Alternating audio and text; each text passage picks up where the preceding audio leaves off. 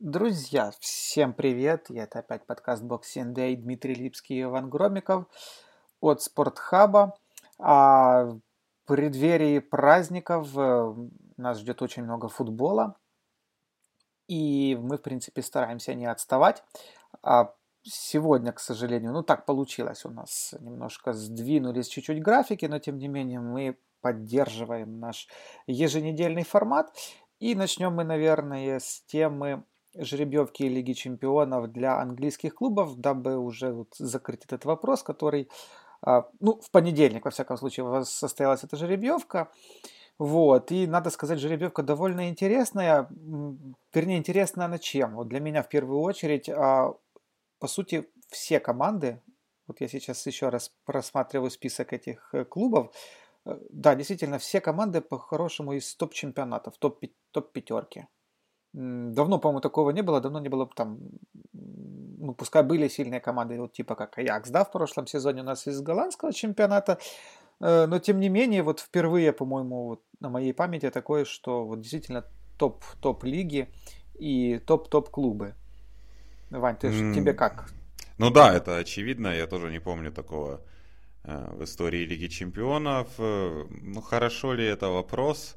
Ну, наверное, хорошо для, для статуса матчей, для зрительского интереса. Ну и, возможно, тут будет больше каких-то равных противостояний. Не очень хорошо, наверное, потому что, ну, тенденция идет к тому, что как бы богатые становятся богаче, и все более тяжело их достать клубам поменьше.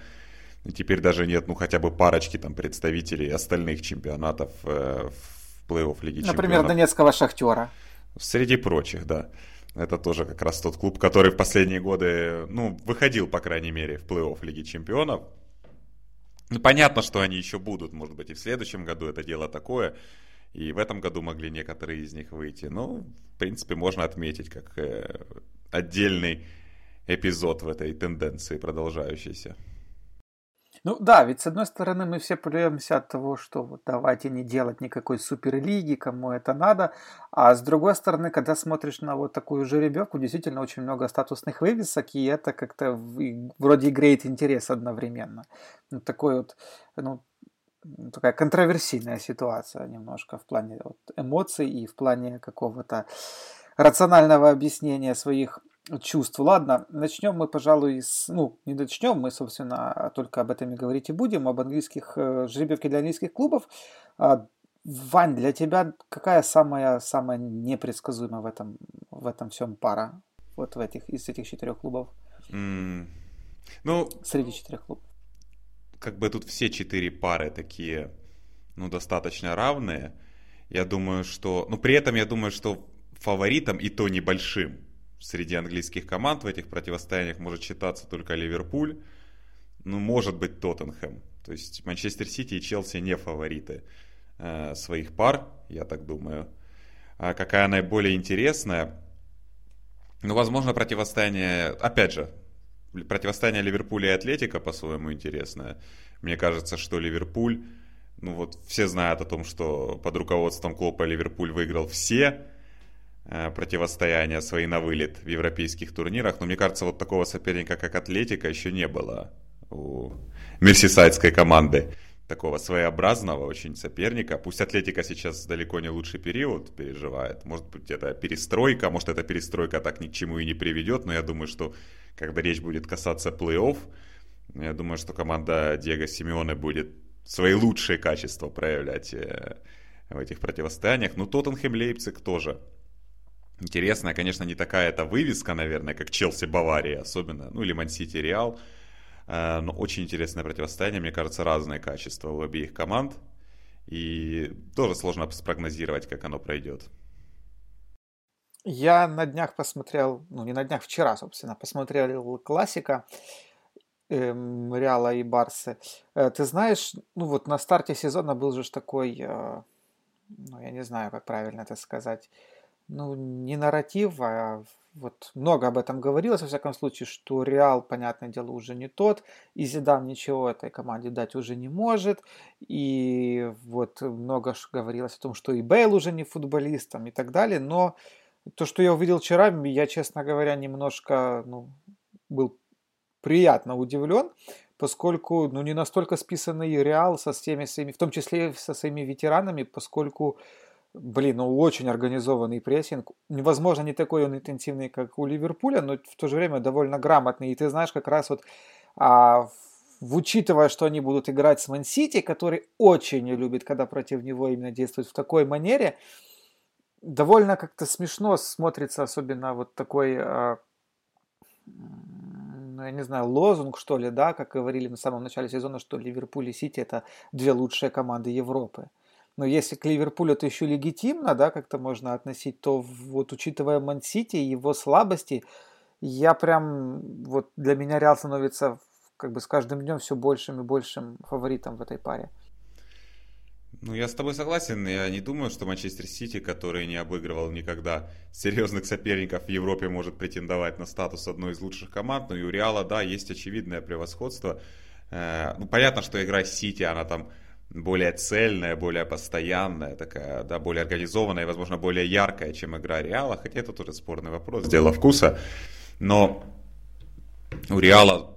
опыт совершенно другой, гораздо больший опыт именно побед в матчах на вылет. Что случается с командами Гвардиолы, мы знаем. Тут вопрос в том, да, остается ли Реал таким же сильным соперником, и остается ли же Реал настолько гибким соперником, каким он был, когда команда Зидана выигрывала Лигу Чемпионов, при том, что она, ну, не являлась, особенно в последний сезон, она явно не тянула на вот такое какое-то общее понятие о лучшей команде Европы. Но, тем не менее, она выигрывала. Остается ли Реал такой командой? Это вопрос. Но я думаю, что Реал точно не должен сливаться, как он слился в прошлом сезоне Аяксу. Ну, Аякс можно сравнить с Манчестер-Сити по многим параметрам, да, в игре этой команды. Она тоже такая безобразная в обороне достаточно, но при этом решительная в атаке. Я думаю, что Реал точно не должен так сливаться. И возвращение Зидана — это один из факторов. Действительно, они набрали ход. Ну и просто. Это совсем другое ощущение, мне кажется, будет. Ну вот моральное. Тогда Реал, он, он как-то... Ну, какое-то было безразличие в тот момент, мне так кажется. Солари был временным наставником. Для Гвардиолы это, в принципе, вылет, да, потенциальный вылет от Реала. Это крест на карьере в Сити?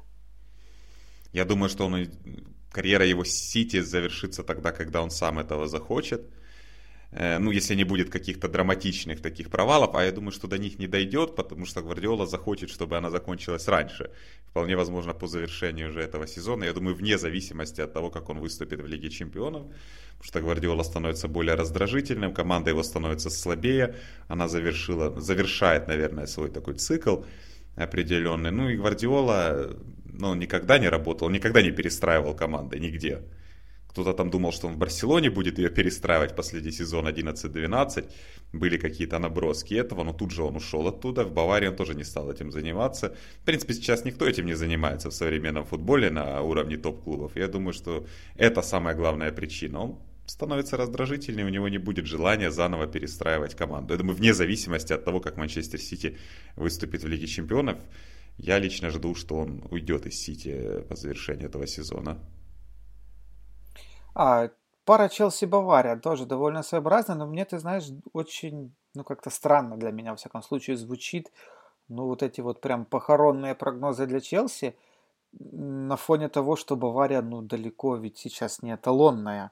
Ни в прошлом сезоне, ни в этом, и нельзя сказать, что это вот та самая Бавария, которая э, привычным для нас вот за последние там пять лет, да, всегда было где-то там в тройке, в четверке лучших команд Лиги Чемпионов, постоянно играла на самых высоких стадиях, и это ж ведь совсем не то, почему настолько... Да, в Челси, само собой, тоже далек от идеала, и, но в то же время, почему на вот это... Бавария же ведь далеко не... Уб... Ну, не то, что не просто уб... неубедительно смотрится, да, на э, уровне...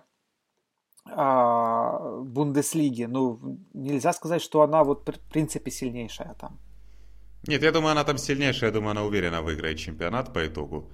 Я думаю, она сейчас уже начала побеждать, более того, там поражение вот, от кого там было, от Гладбаха, оно тоже было таким уже. Ну, то есть Бавария играла лучше Гладбаха, и Бавария сейчас в неплохой форме, мне так кажется, к весне она может стать сильнее.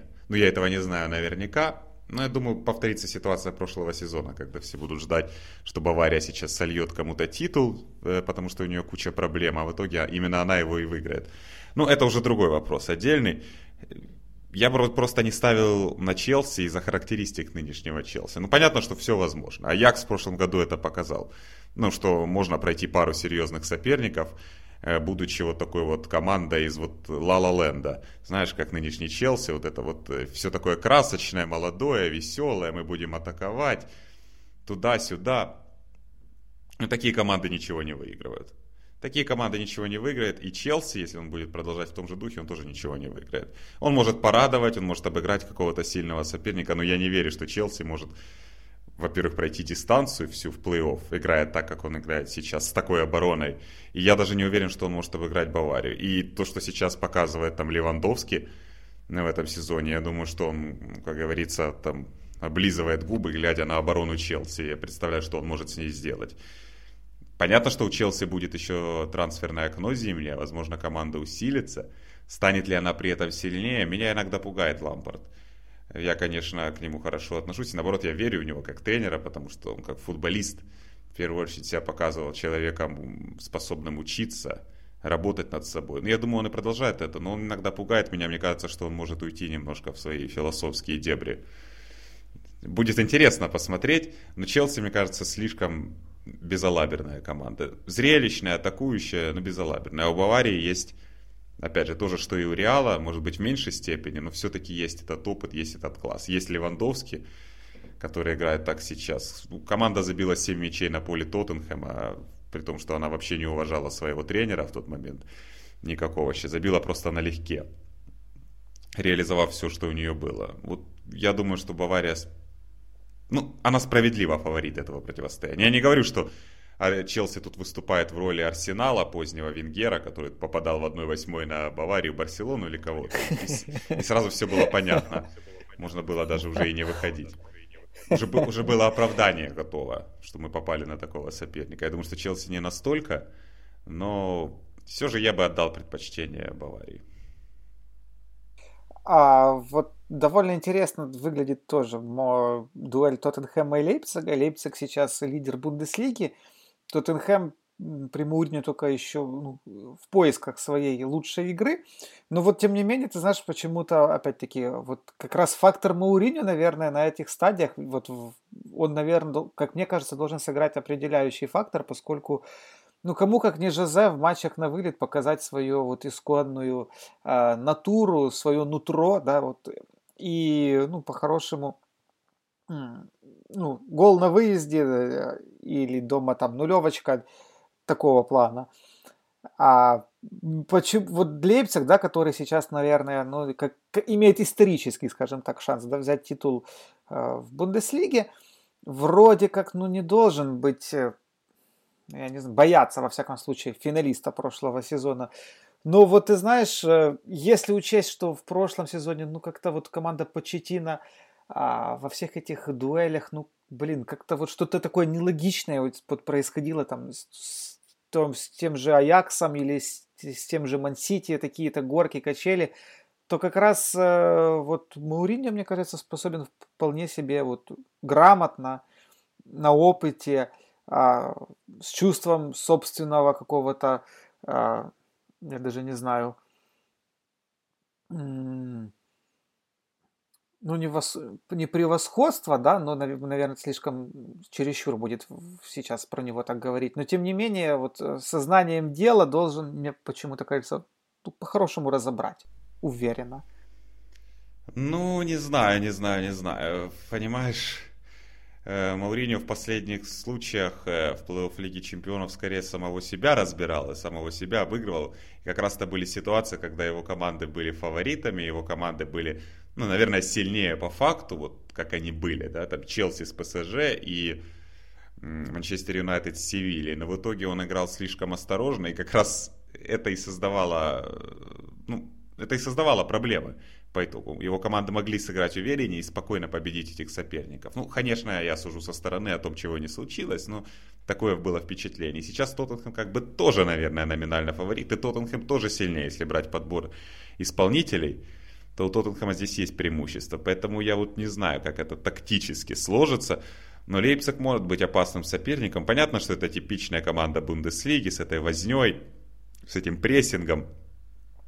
и в которой просто там есть пару атакующих футболистов, типа как Тима Вернера, которые в нужный момент убегут и забьют. Но э, Лейпциг, с другой стороны, качественно выделяется, наверное, на фоне других команд Бундеслиги, насколько я могу судить, потому что они все-таки несколько сезонов под руководствами разных тренеров играют в достаточно схожей манере, играют достаточно успешно.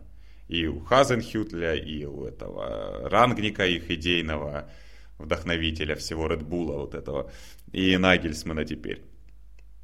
И у Тоттенхэма, ну, если смотреть сейчас, мы не знаем, какой будет Тоттенхэм в феврале, но у Тоттенхэма сейчас есть проблемы в обороне, и, на мой взгляд, есть наибольшие проблемы, при том, что команда в атаке играет классно, команда сейчас в хорошем настроении, очевидно, но полузащита Тоттенхэма э, – это проблема. И ну, мы это говорили еще, когда Почеттино был тренером, что нет там основной надежной такой пары центральных полузащитников, они как-то не контролируют игры, их можно перебегать, и вот здесь Лейпциг может, мне кажется, создать проблемы.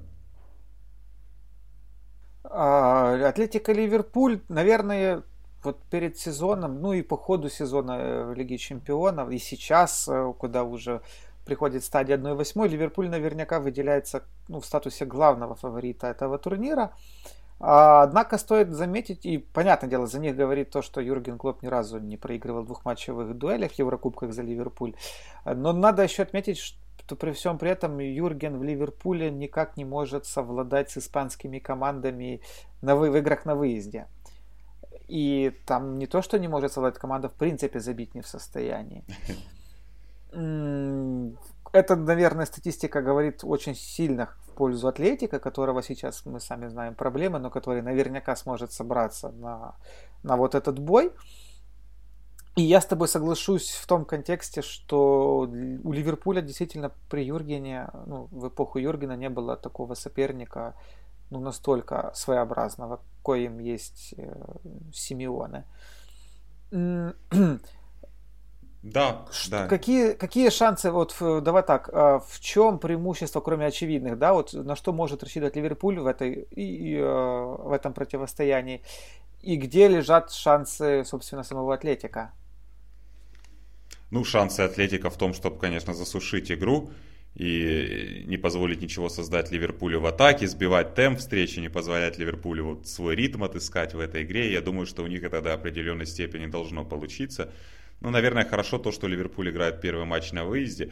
В прошлом сезоне Атлетика играл с Ювентусом в один восемь финала. И мы помним, что они дома победили. И так это было очень эмоционально. Победили два ноль, затем Ювентус их прибил на своем поле три ноль. И я не исключаю вот повторения чего-то такого, потому что Ливерпуль очень опирается, конечно, на домашние матчи э, в поединках плей-офф. Вот я думаю, что это будет фактор. И там, ну, эмоционально они могут придавить Атлетико. Атлетико выйдет из, из своей, наверное, зоны комфорта в такой ситуации. Но вот первый матч в Мадриде, я думаю, что Атлетико будет его хорошо сушить. Вот мне кажется, это будет очень сильно напоминать то, во что Ливерпуль играл на выезде против Ман Юнайтед, который так же само вот грамотно и темп сбивал, и свои контратаки искал, и вот, ты заметь, да, Ливерпуль вот при всем, при том, что спокойно играет с любой командой премьер-лиги, с Ман Юнайтед, особенно на выезде, у команды, ну, мягко говоря, не получается. И последний раз там команда побеждала еще со времен... во времена, вернее, Брэндона Роджерса, если мне не изменяет память, еще в тот самый сезон второго места. И мне кажется, что как раз вот Атлетико – это та команда, которая может действовать вот как раз в этом ключе, в котором Сульшер, да, настраивал свою команду. И, возможно, как раз здесь и, и, и вот эта вот э, ниточка, да, за которую матрасы могут и зацепиться. Да, я с тобой согласен. Я думаю, что Ливерпулю достался очень сложный соперник, сложнейший из возможных, наверное, конкретно для Ливерпуля. И поэтому я даже не уверенно ставлю на Ливерпуль в этом противостоянии. Я думаю, что его преимущество незначительное, незначительное его преимущество, при том, что как бы на бумаге он сильнее сейчас на голову, чем Атлетико, учитывая, как Атлетико играет в чемпионате Испании. Но опять же. Ну, опять-таки, Атлетико, Атлетико, лучше, Атлетико при всех своих проблемах лучшая защита в чемпионате. Не, ну, конечно. Свою марку, свой уровень они держат. И главные сильные стороны, они по-прежнему с командой и никуда от нее не деваются. Да, да. Я полностью поддерживаю. А, хорошо, переходим мы к следующей теме нашего подкаста. Связанная она вот с самыми горячими... Вот самая горячая тема Медвика — это назначение... Или еще даже не назначение, да, я не знаю, еще официально, по-моему, не объявили. А Карло Анчелотти у нас возглавляет, возглавит, вернее, должен возглавить Эвертон. И Микель Артета тоже вроде как должен у нас возглавить Арсенал. Ну, во всяком случае, если еще неделю назад мы как-то с этих слухов немножко еще так скептично к ним относились, то сейчас это действительно так.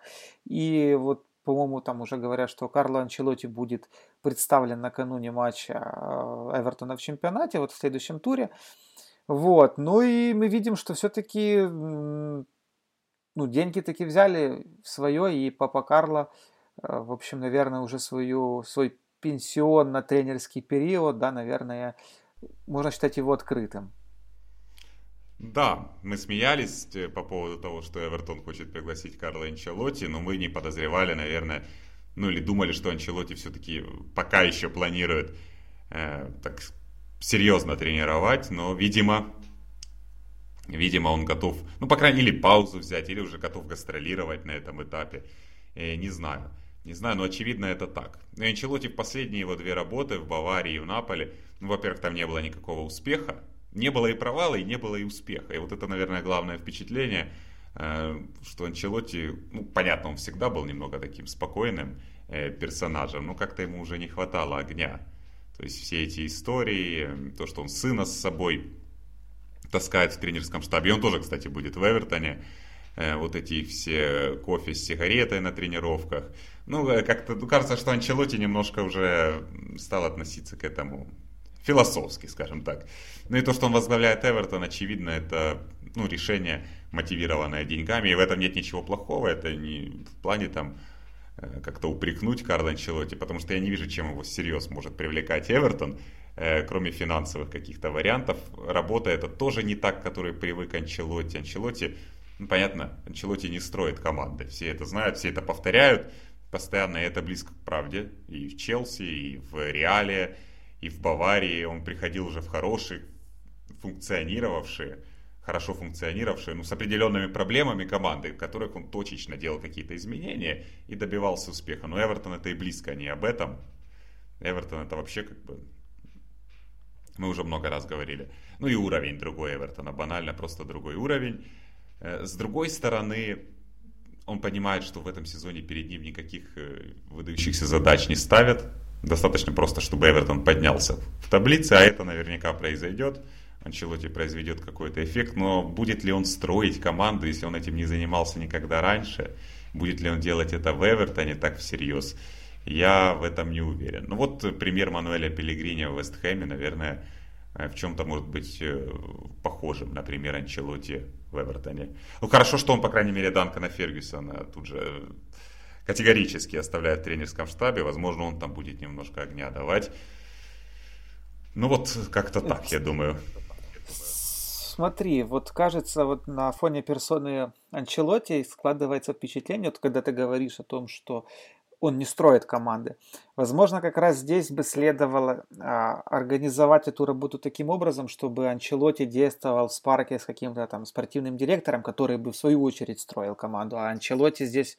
ну, как бы, грубо говоря, подходил уже, работал бы с чем-то таким, ну, с, как, с тем коллективом, который бы ему уже навязал э, спортдир условный. Другой вопрос, что селекция Эвертона, ну, она, мягко говоря, не впечатляет. Она не то, что не впечатляет, она бессистемна по своей сути, по своей мысли, э, ну, по-любому. Там нет подходов как такового. И, ну, блин, знаешь, здесь просто состоит еще такой у меня к тебе вопрос.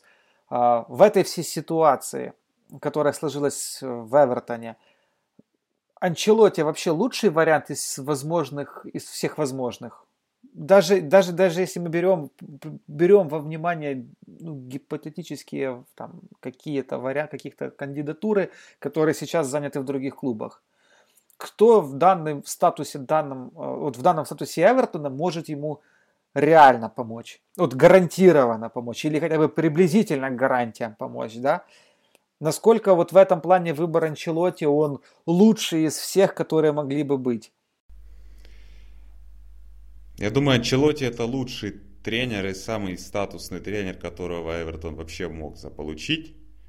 Ну, тренеров больше, чем Анчелотти, практически и нет в европейском футболе. Но это не лучший тренер конкретно для Эвертона, потому что сама идея остается той же.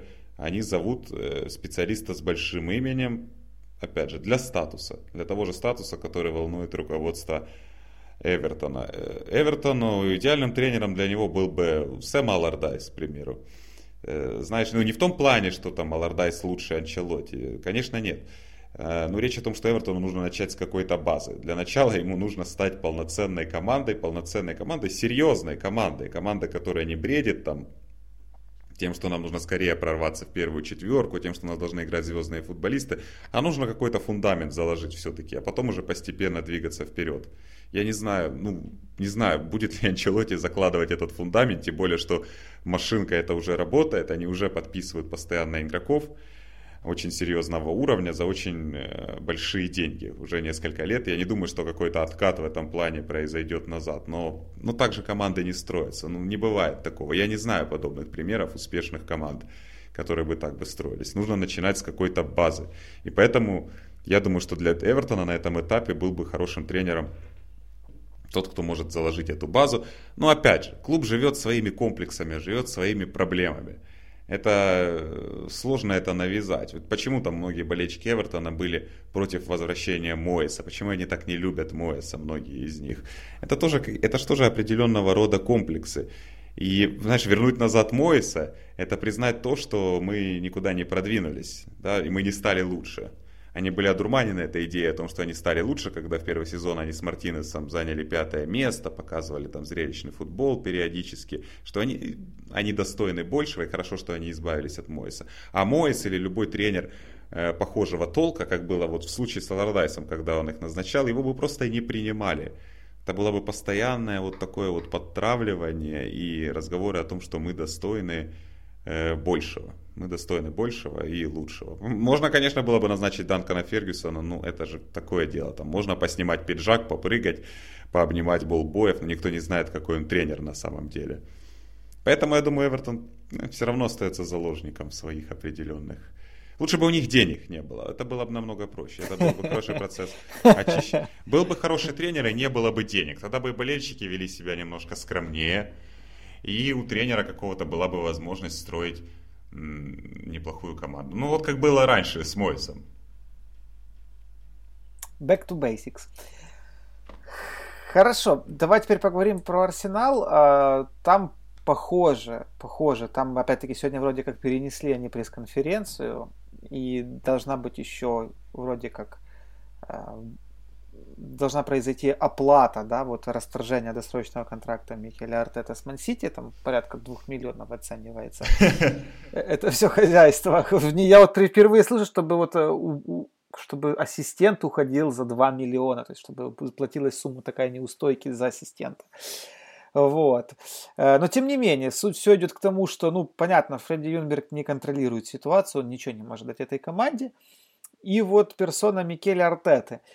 И у меня опять-таки возникает тот же самый вопрос, э, вот как, как и с Эвертоном, насколько человек типажа, хорошо, давай так, не качеств, потому что мы о Артете ничего не знаем, как о тренере, да, но вот типаж такого прогрессивного, молодого э, там, человека с определенной философией, с какими-то там, э, ну опять-таки, опытом работы с большим тренером.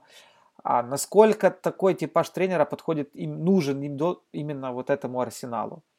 Э, опять-таки, возвращаемся к тому, что, ну, вряд ли, да, очевидно, в Арсенал не может сегодня себе позволить э, там, ни Юргена Клопа, ни Гвардиолу, э, ну, кто там у нас еще может быть в топ-когорте тренеров, там, Конте, например, я не знаю, э, почему? Ну, он может позволить Симеоне, например, ну, опять-таки, ну, сейчас, если мы переч- будем перечислять этот... Э, вот, перечень этих тренеров, мы понимаем, что Арсенала ну, ну, глобально ну, ну, не может Арсенал себе позволить тренеров подобного толка.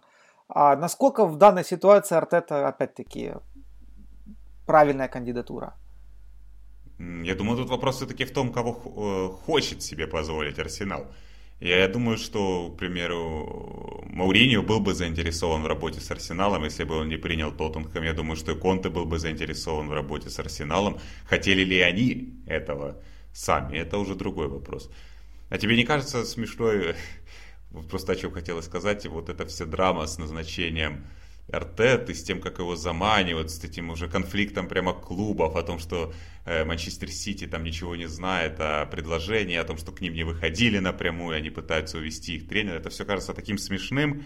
Я просто думаю, что речь идет о Микеле Артете все это время. И эти новости подаются, как будто что-то происходит важное, какое-то большое имя назначается. Я ничего не имею против Микеля Артеты, но это действительно забавно.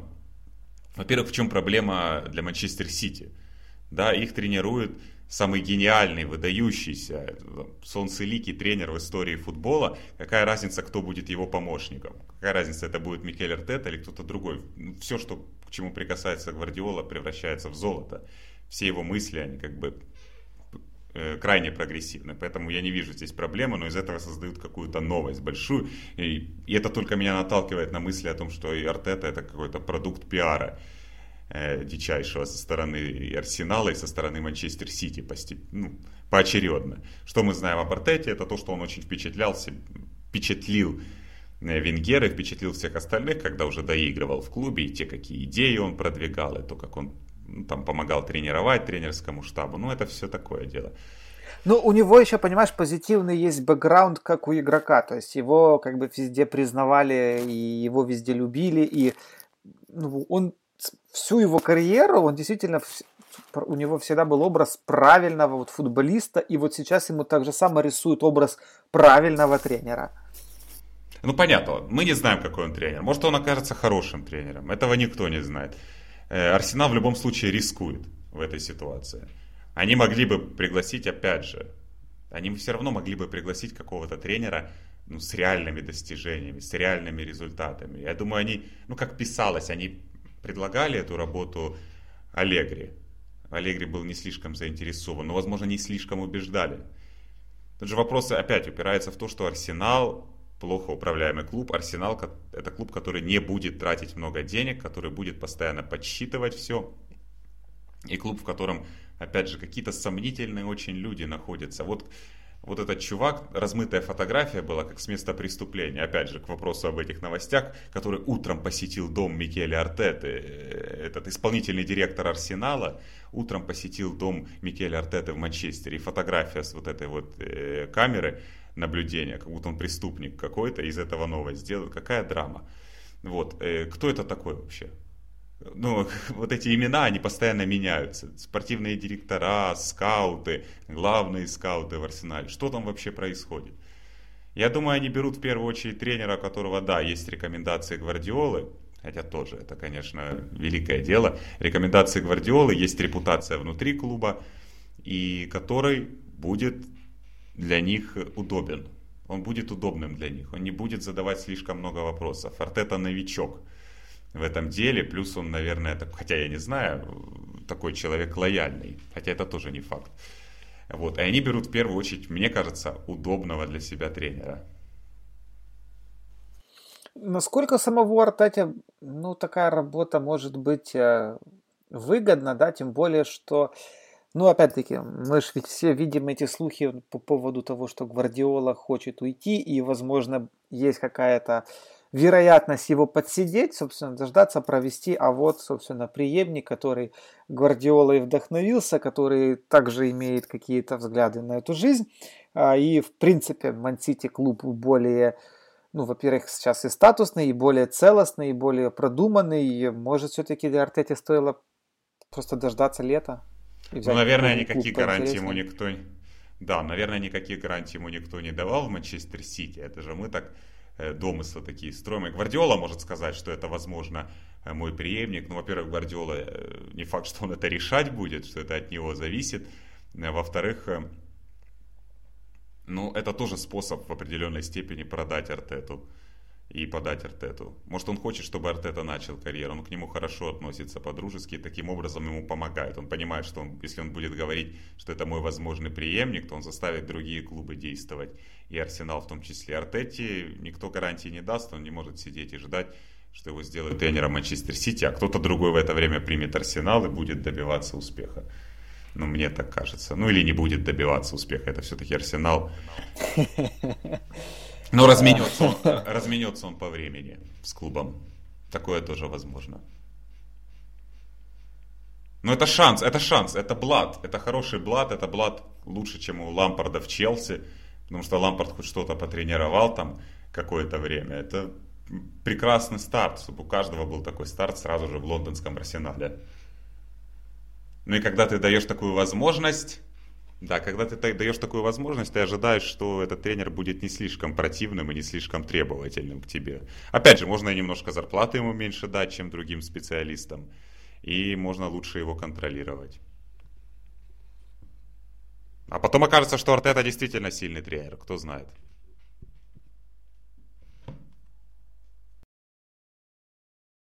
Заканчивать подкаст мы будем э, таким кратким превью э, тура. Пробежимся по всем матчам, которые у нас пройдут двадцать первого-двадцать второго декабря.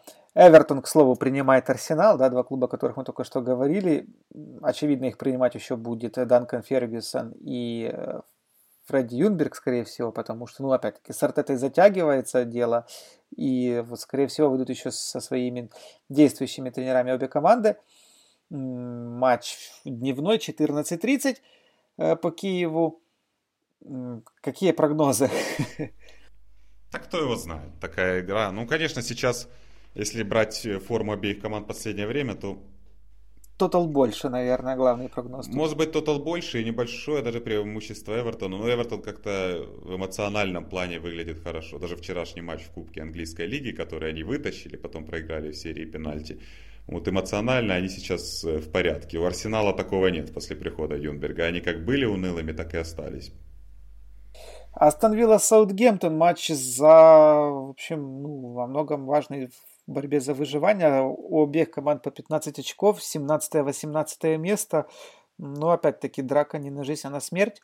А, ну, хотелось бы. Хотя, конечно, Астон Вилла, вдохновившись ну, разгромной победой над Ливерпулем, возможно, сейчас продлит победное шествие на кураже. Хотя надо сказать, что Саутгемптон, в принципе, тоже в последнем матче довольно живенько смотрится. Так что, ну, интересно. Посмотрим. Саутгемптон очень разочаровал именно вот в последней-последней игре с Вестхэмом домашней. И снова очень много вопросов. Но Астон Вилла более классная команда, чем Саутгемптон в целом. Но, опять же, Астон Вилла столько себе позволяет. Да. Борнмут, Бёрнли. Ну, обе команды вроде как пока что... на ну, Бёрнли точно на безопасной позиции от зоны вылета. По Борнмуту это не скажешь. Но, опять-таки, команда обыграла не кого-нибудь, а сам Челси на выезде. Поэтому тут дела у Эдди Хау идут... Ну, наверное, лучше. Но и в то же время, опять-таки, наверное, обе команды, которых... Ну, рез... классический матч на три результата, скажем так. Да, я тоже так думаю, тяжело спрогнозировать. Бёрнли в последнее время играет нестабильно. Ну, сериями точнее. Но у них, по крайней мере, там в порядке все живы-здоровы. У Борнмута слишком много кадровых потерь. Поэтому, да, я бы не стал прогнозировать эту встречу добровольно. Брайтон, Шеффилд, Юнайтед. Обе команды мне симпатичны. Шеффилд Юнайтед, понятное дело, вообще стал пока что главным открытием первого круга. Брайтон, я вот, ты знаешь, после Грэма Поттера очень приятно смотреть. Команда, ну, я не знаю, но как-то преобразилась. И, возможно, не, не, нельзя, нельзя сказать, что результаты категорически стали там, принципиально другими, но в команде какая-то появилась жизнь, и за этим интересно наблюдать. И я что-то думаю, что Брайтон вот, не проиграет. Ну, все-таки Шеффилд Юнайтед не проиграл ни одного матча пока. Ну, я Брайтоном, опять же, дело вкуса, но я Брайтоном, не, мне по-прежнему его тяжело смотреть, как было и в последнем сезоне тяжело смотреть. Теперь по другим причинам, по причине бесконечных поперечных передач, вот этих вот, которые ни к чему не приводят. Но все равно тяжелое зрелище. Ну, тоже сложная игра для прогнозирования, но Брайтон выступает дома лучше, чем на выезде. Мне кажется, что Брайтон сейчас тоже в неплохой форме, как и Шеффилд Юнайтед. Тоже игра, наверное, на три результата. Ньюкасл Кристал Пэлас, наверное, центральный матч, да, вот этого, я не знаю, ну, как минимум пятичасовых слота. Во всяком случае, мне он кажется самым таким, ну, самым более, самым интригующим, что ли, потому что обе команды, ну, блин, ну, нельзя, им нельзя не симпатизировать. Но если, конечно, Кристал Пэлас, вот, на первый взгляд, опять-таки, это очень так поверхностно, если смотреть. Команда, кажется, не настолько привлекательной, но, блин, ну, в конце концов, люди выше Арсенала сейчас идут. Ну да, на секундочку. Кристал Пэлас там забивает меньше одного мяча за игру, но при этом побед у него больше, чем у Арсенала. Столько же, сколько у МЮ, каким-то образом. Ну и Ньюкасл вот так, такой вот, же. И... Да, Ньюкасл вообще вот расправил крылья, можно сказать, да. Стив Брюс вдохнул...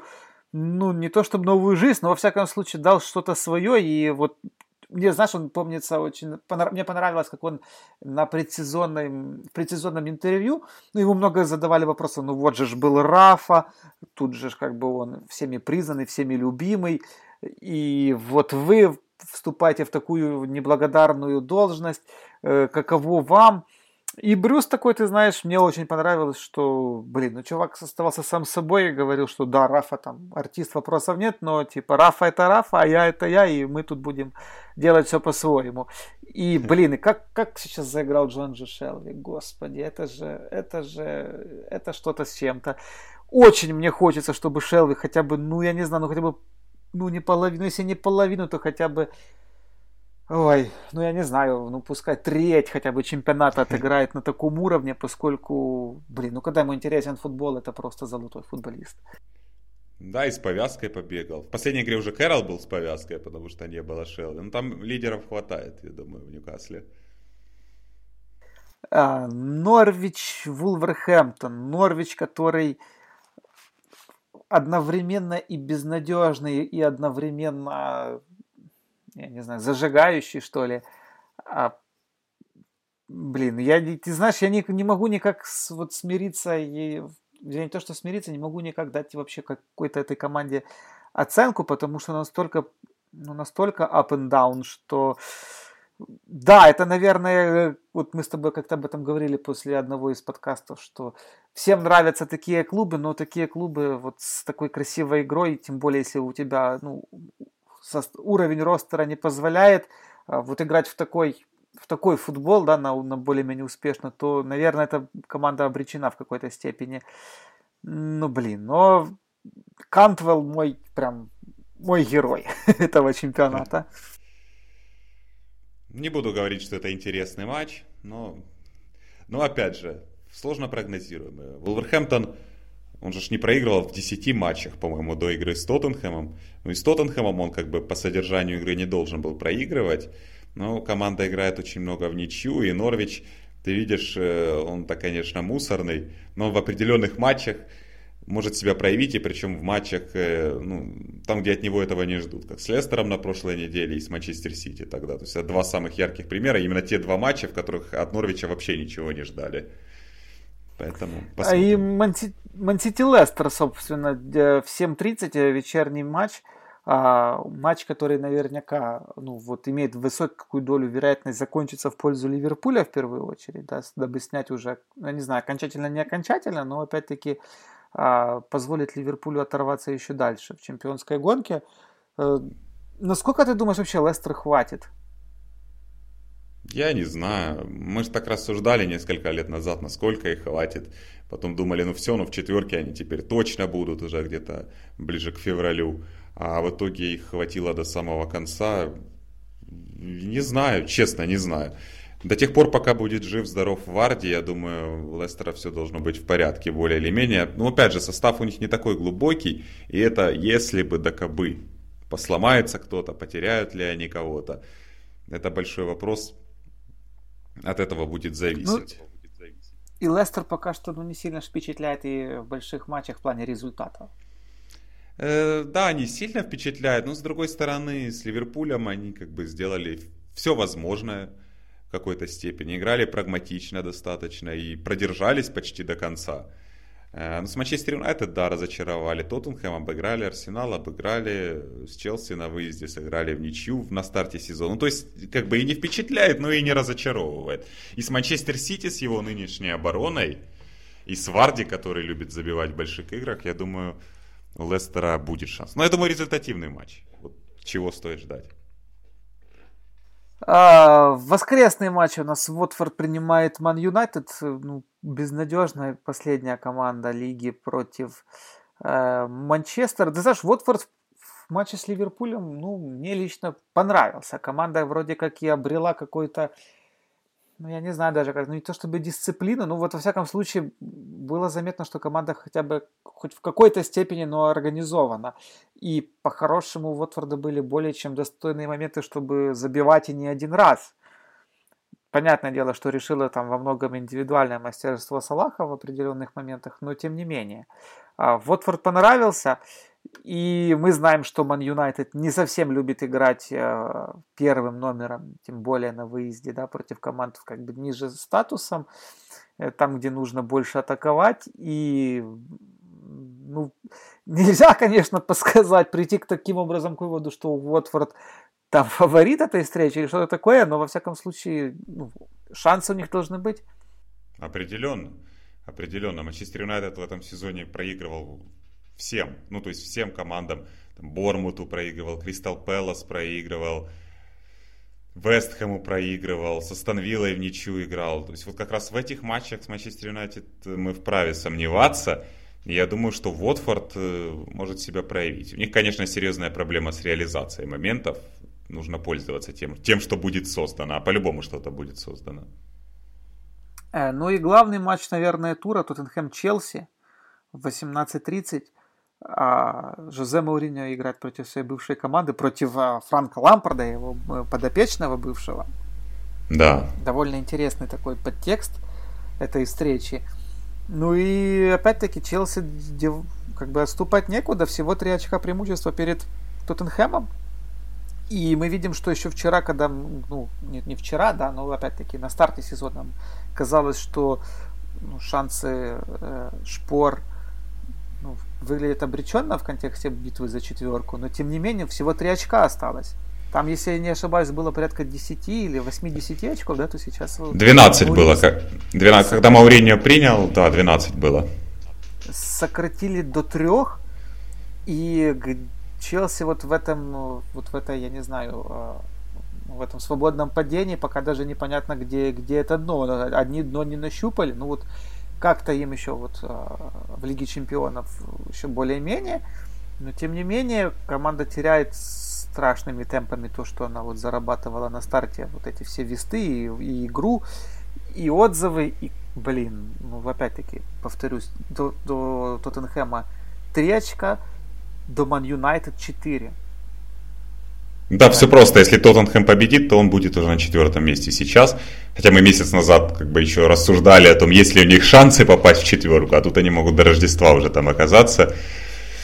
Форма Челси, да, да, но, во-первых, нужно учитывать то, что они в тот отрезок как бы прыгали выше головы и выступали лучше, чем мы от них ожидали. Ну и в целом сезон, ты видишь, плохой старт, очень мощное продолжение, теперь снова плохая серия. Ну такое следствие, э, ну не следствие, а характеристика, наверное, сырой команды. Талантливой, но сырой команды во многом. И сейчас, наверное, еще где-то сказывается усталость. Мне кажется, они много тоже играют одним составом, одними и теми же футболистами. Играли и в Лиге Чемпионов. До этого еще в Кубке Лиги играли, много матчей в чемпионате, какие-то они немножко уставшие. Вот последний матч с Борнмутом э, дома очень напоминала эту команду Сари в прошлом сезоне. Только сейчас не было Азара, который бы их вытащил, они наоборот пропустили. Но вот эти куча поперечных передач, очень предсказуемые действия для Борнмута, который просто закрылся, там, перекрывал все зоны, еще успевал в контратаке убегать. Очень это напоминало команду Сари. А, ну, в принципе, это все. Ливерпуль пропущенный матч, перенесен, перенесенный матч сыграет чуть попозже с Вестхэмом из-за того, что вот, будут играть они в финале в субботу, на финале клубного чемпионата мира против Фламенго. А, на этом, наверное, будем заканчивать и прощаться. Вы на нас подписывайтесь в соцсетях, в Apple подкастах, Google подкастах. Дмитрий Липский и Иван Громиков при поддержке ГГБет. Услышимся. Пока.